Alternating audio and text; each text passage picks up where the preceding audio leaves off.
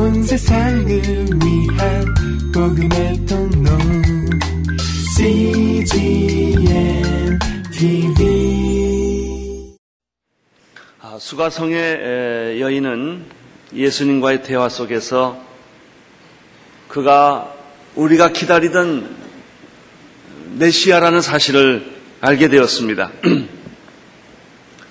이 수가성의 여인은 대화의 끝 마무리에서 예수님으로부터 내가 바로 그러라 라고 하는 말을 듣게 됩니다. 생각해 보십시오. 이 말을 듣는 순간에 이 여자의 마음은 또 내면의 세계는 얼마나 큰 변화와 충격이 일어났겠습니까? 이 세상은 변한 것이 하나도 없습니다. 하늘도 땅도 우물도 태양도 그대로 있었겠지만 메시아를 발견한 이 여자의 마음에는 엄청난 변화와 충격이 일어나고 있었던 것이죠. 그렇습니다. 세상이 변하는 게 중요한 게 아니라 내가 변하는 게 중요합니다. 세상은 안 변합니다. 그러나 내가 메시아를 만나면 그리스도를 만나면 내가 변하게 되고 내가 보는 세상이 달라지기 시작을 합니다.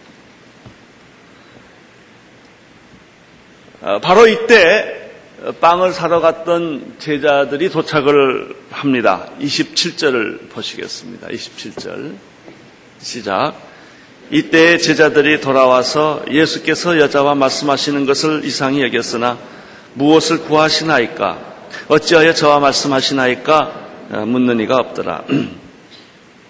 예수님께서 여자와 대화하고 있는 사실을 목격한 제자들이 사실은 좀 놀라고 당황하고 의아했습니다.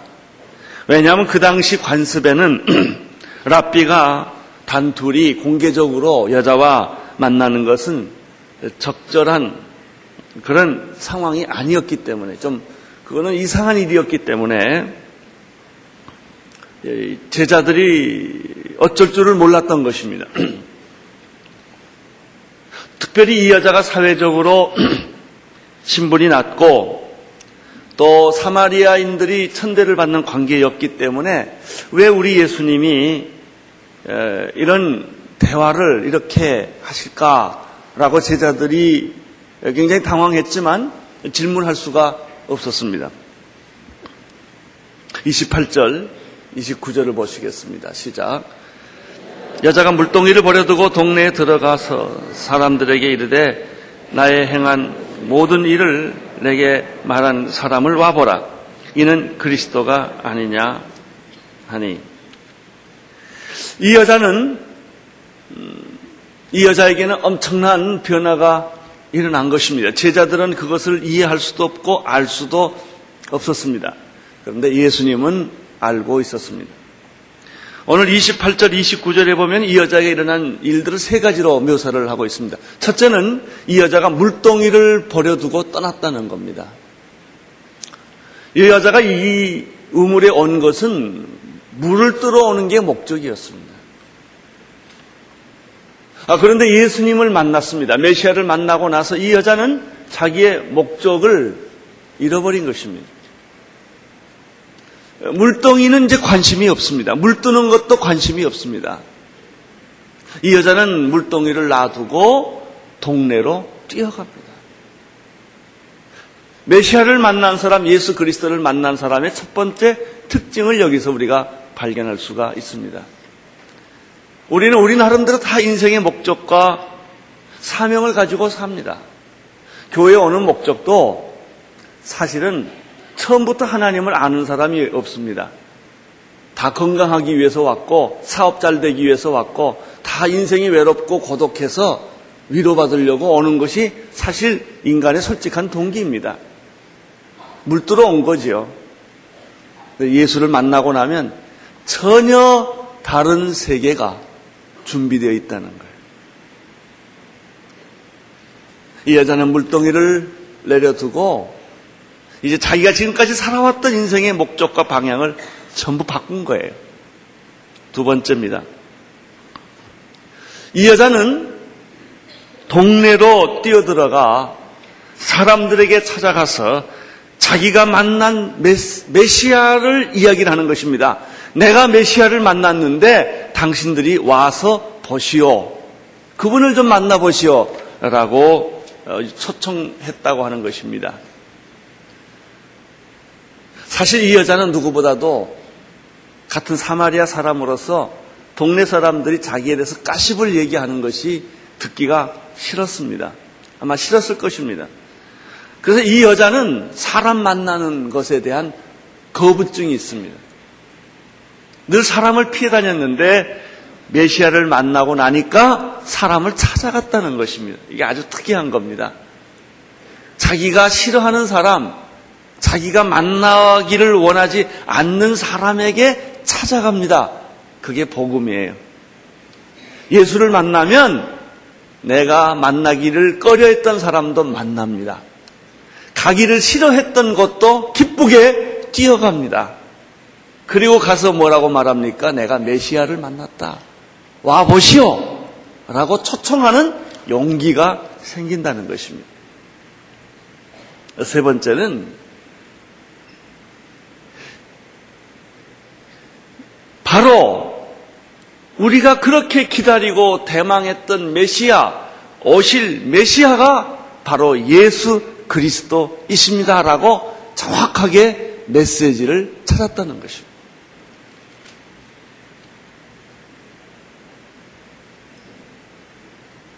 나는 여기 계신 오늘 우리 온누리교회 모든 성도님들이 이 수가성의 여인이 만난 예수를 여러분도 만날 수 있게 되기를 축원합니다. 자 보십시오. 사회적으로 영향력이 있었고 지성인이라고 말했고 종교적으로 성숙했던 니고데모는 진리를 갈구했지만 이 여자가 만난 것 같은 예수는 못 만났다고 하는 거예요. 니고데모는 시작은 있는데 끝이 희미합니다. 예수님에게 내가 거듭나야 되겠다고 하는 요구를 받았지만 니고데모는 거기에 대한 확실한 대답을 하지 못하고 그 장면에서 사라집니다. 이 여자는 어떻습니까? 이 여자는 무식한 여자요? 천박한 여자요? 사람에게 까십을 받는 여자요? 이름도 없는 여자였지만 이 여자는 예수를 만났고 메시아를 만났고 그리고 자기의 인생의 목적을 확실히 잡고 메시지를 가졌다는 거예요.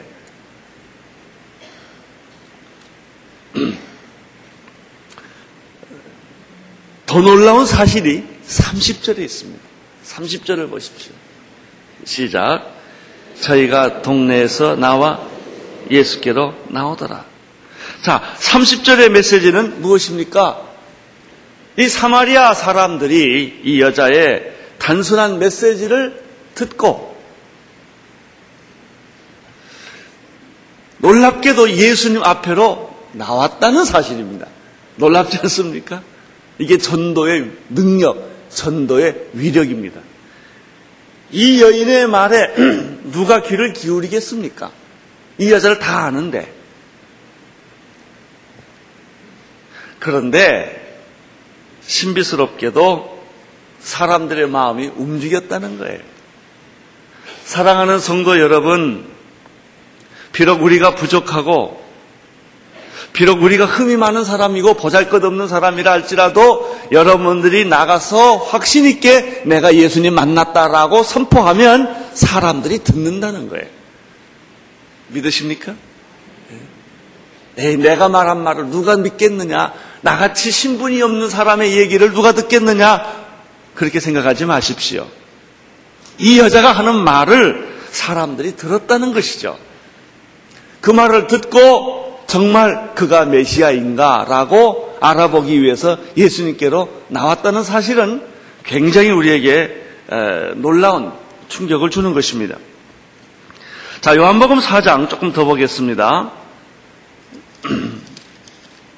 4장 그저 어, 뒷부분을 보면 20, 39절에서 42절을 보면 여자의 말이 그가 나의 행한 모든 것을 내게 말하였다 증거하므로 그 동네 증에 많은 사마리아인이 예수를 뭐라고 했습니까? 할렐루야. 여러분이 말한 그 말로 인해서 그 사람들이 예수 믿게 될 것입니다. 지식을 전하지 마십시오. 여러분의 능력을 전하는 것이 아닙니다. 여러분의 지위를 가지고 전도하는 것이 아닙니다. 내가 예수님을 만났다라고 하는 이 단순한 고백과 감격이 사람들의 마음을 움직인다는 거예요. 그리고 그들에게 예수를 믿게 하는 능력이 된다는 것이죠. 조금 더 보겠습니다. 40절 사마리아인들이 예수께 와서 자기들과 함께 유하기를 청하니 거기서 이틀을 유하심에 41절 예수의 말씀을 인하여 믿는 자가 더욱 많아. 사실은 사마리아 여자가 전도해 줘서 예수님을 알게 됐지만 진짜 예수를 믿는 것은 사마리아 여자의 말 때문이 아니고 예수님을 자기들이 만나보고 그 말씀을 듣고 예수를 믿게 됐다는 거예요. 우리는 예수님에게 인도하는 중간 역할을 하는 것이죠. 내가 설득하는 것도 아니고 내가 구원을 그 사람들에게 베풀어 주는 게 아니지요. 구원은 예수님이 주어요. 여러분들의 역할은 그분들을 교회에 끌고 모시고 오는 것이 여러분의 역할이라는 것이죠. 예수님 앞에 이끌어 가기만 해주면 예수는 예수님이 믿게 해주시는 겁니다. 자, 조금 더 보겠습니다.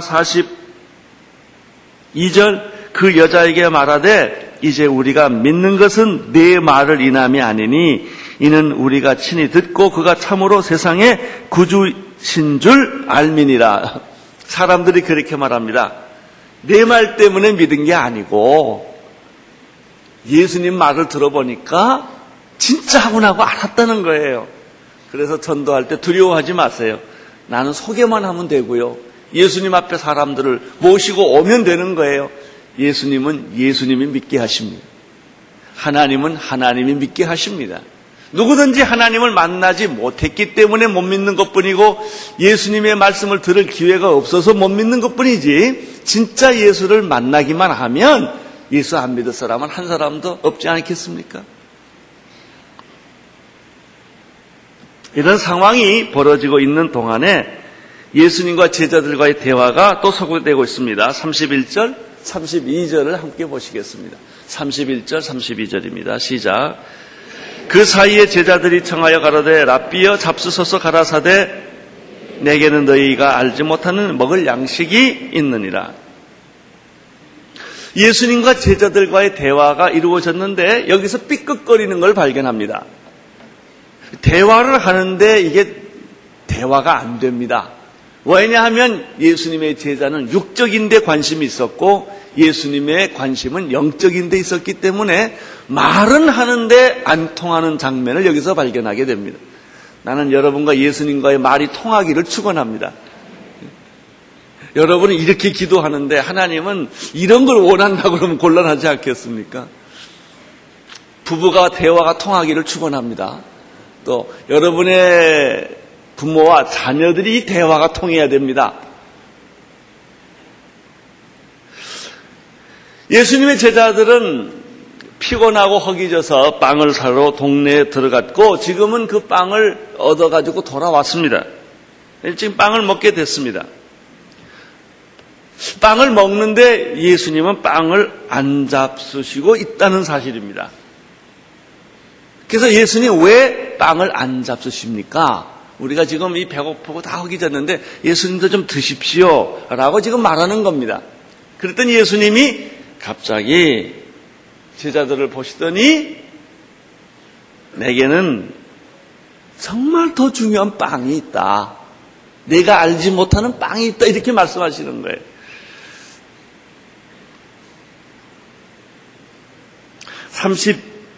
32절에서부터 다시 32절부터 시작해서 35절까지 계속 읽겠습니다. 시작.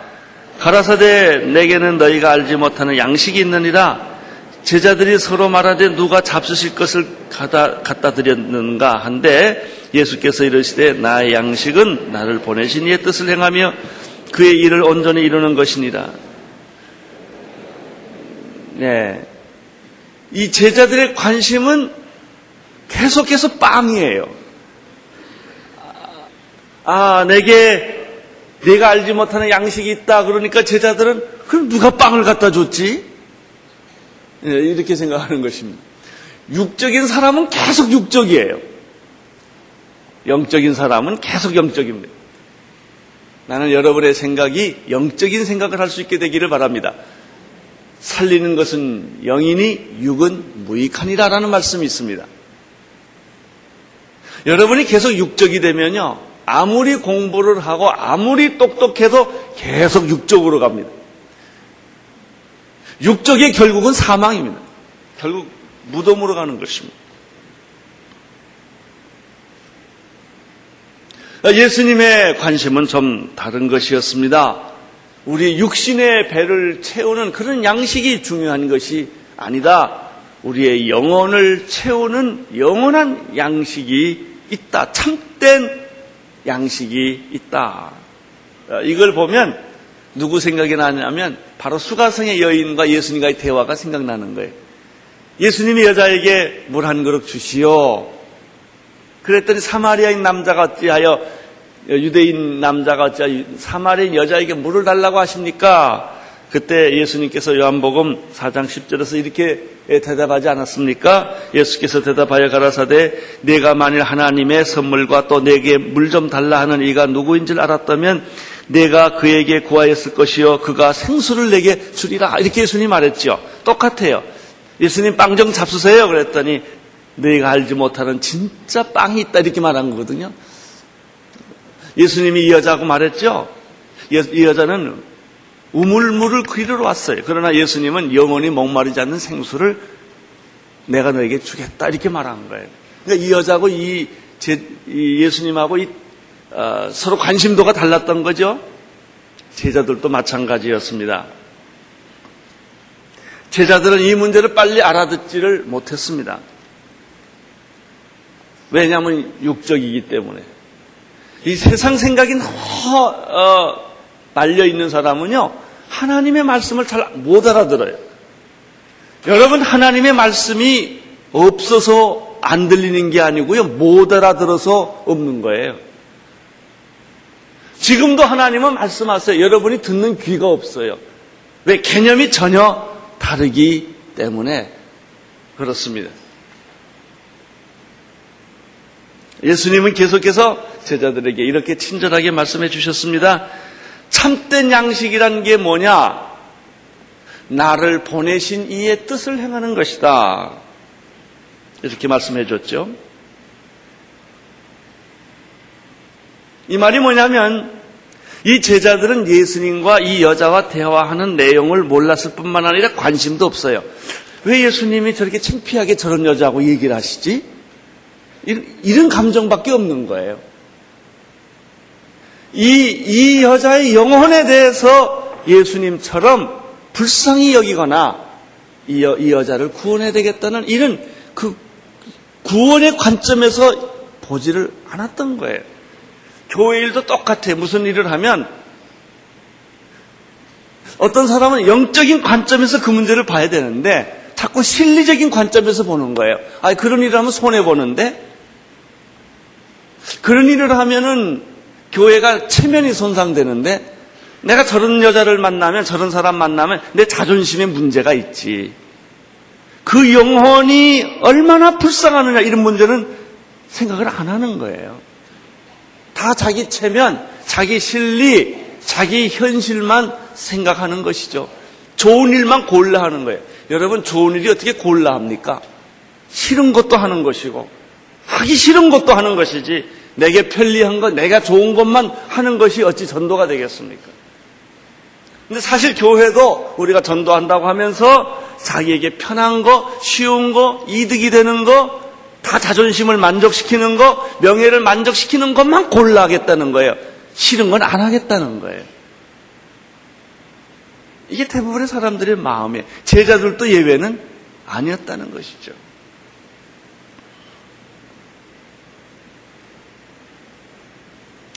진짜 예수님의 관심은 병들고 배고프고 지치고 외롭고 비참한 구원받을 그 사람에게 예수님은 관심이 있었어요.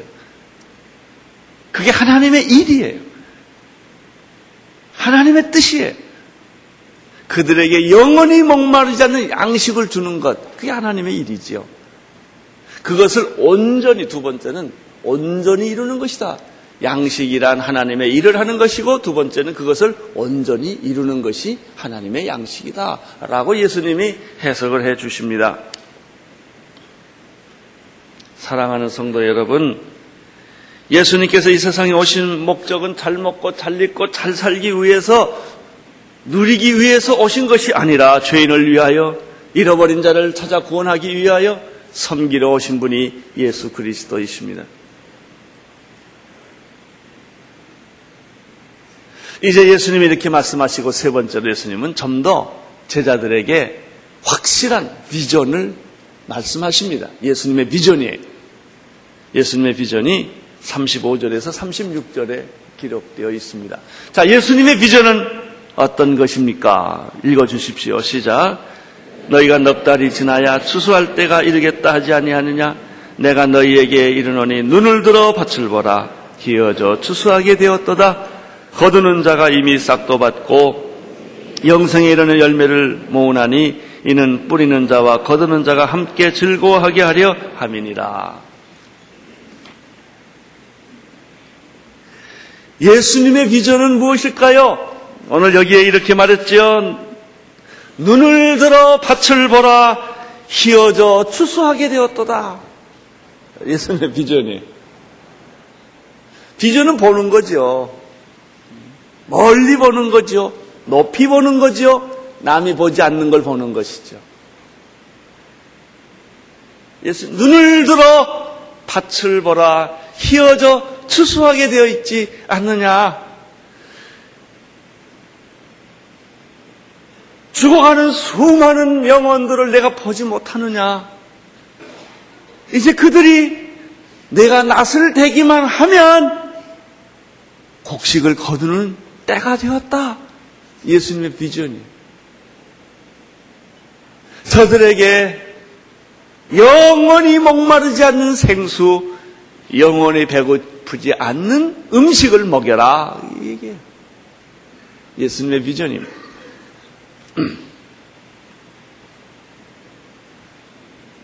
넉 달이 되었다는 것은 씨를 뿌려서 추수할 기간을 의미합니다. 농부가 씨를 뿌려 넉 달 되면 추수하지 않느냐?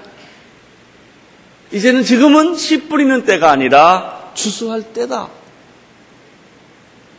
곡식이 지금 물을 익었다 이런 얘기를 뭐냐면 추수할 때 추수를 못하면 곡식 다 버린다 이런 뜻이에요.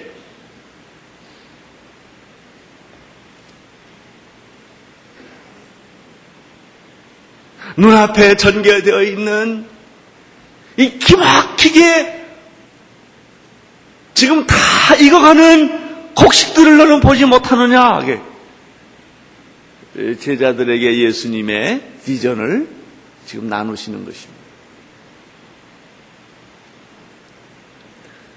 굶주려 죽어가는 영혼들 일불 가지고 한, 한, 한, 하루를 사는 사람이 10억, 12억이 있다고 그러지 않습니까? 영, 여러분, 중국의 12억 인구, 인도의 10억 인구, 무슬림이 12억입니다. 힌두교가 8억입니다. 불교가 3억 6천입니다. 무종교가 7억 6천입니다. 중국의 전통 종교가 4억입니다. 예수님을 모르고 죽어가는 수많은 영혼들이 온 천지에 가득하지 않느냐? 내 직장에 가봐라. 앞뒤 동서남북을 보면 다 이 추수할 곡식들이 너를 기다리고 있지 않느냐? 이, 런 얘기예요. 너 지금 뭘 보고 있느냐?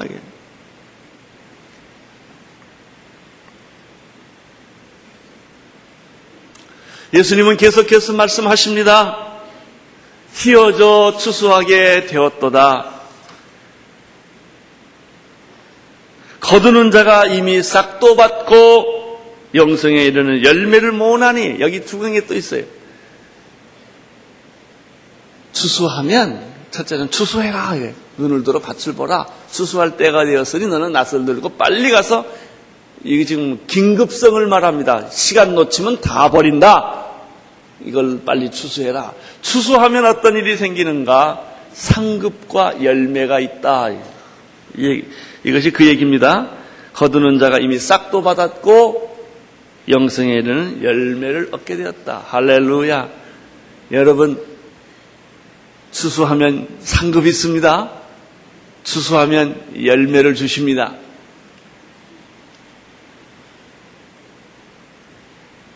세 번째입니다.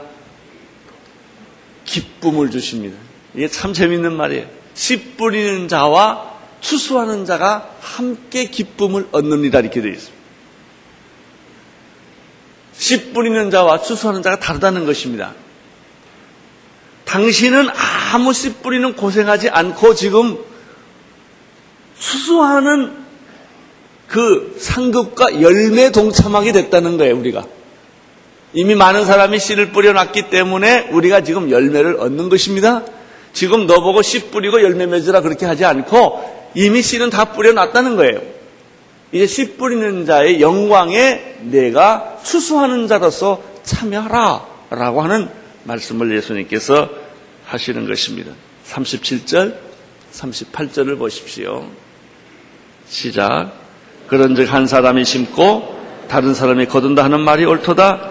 내가 너희로 노력하지 아니한 것을 거들어 보내었노니 다른 사람들은 노력하였고 너희는 그들의 노력한 것에 참여했다.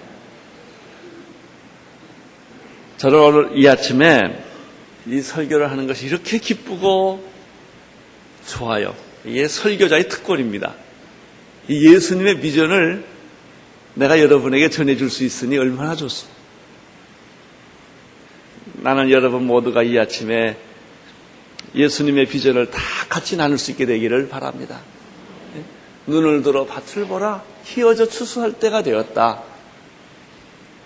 이제 나가서 곡식을 거두기만 하면은 내가 노력하지 씨 뿌리는 노력을 하지 않았지만은 이제 그 추수하는 축복과 기쁨과 상급과 열매에 너를 동참시킬 것이다. 할렐루야.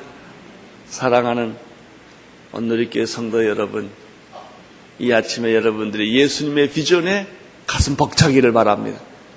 예수님의 비전과 똑같은 동일한 비전을 여러분도 소유할 수 있게 되기를 바랍니다. 썩어질 양식을 위하여 그렇게 여러분의 인생을 낭비하지 말고 영원히 썩지 아니할 양식을 위하여 일을 해라.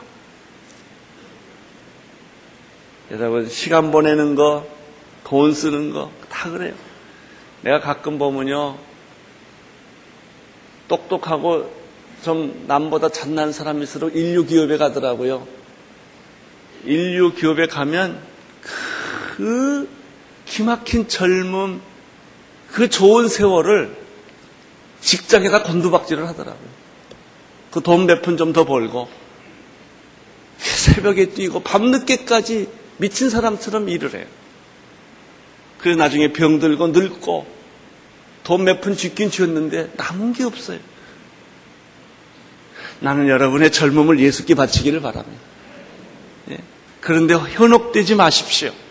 조금 더 높은 위치, 좀 더 안락한 생활에 여러분의 젊음을 팔지 마세요.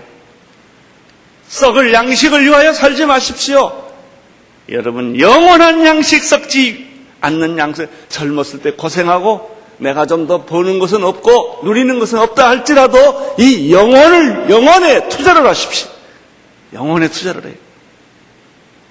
이것이 인생의 보람이요 축복입니다. 온 세상을 위한 복음의 통로 CGM TV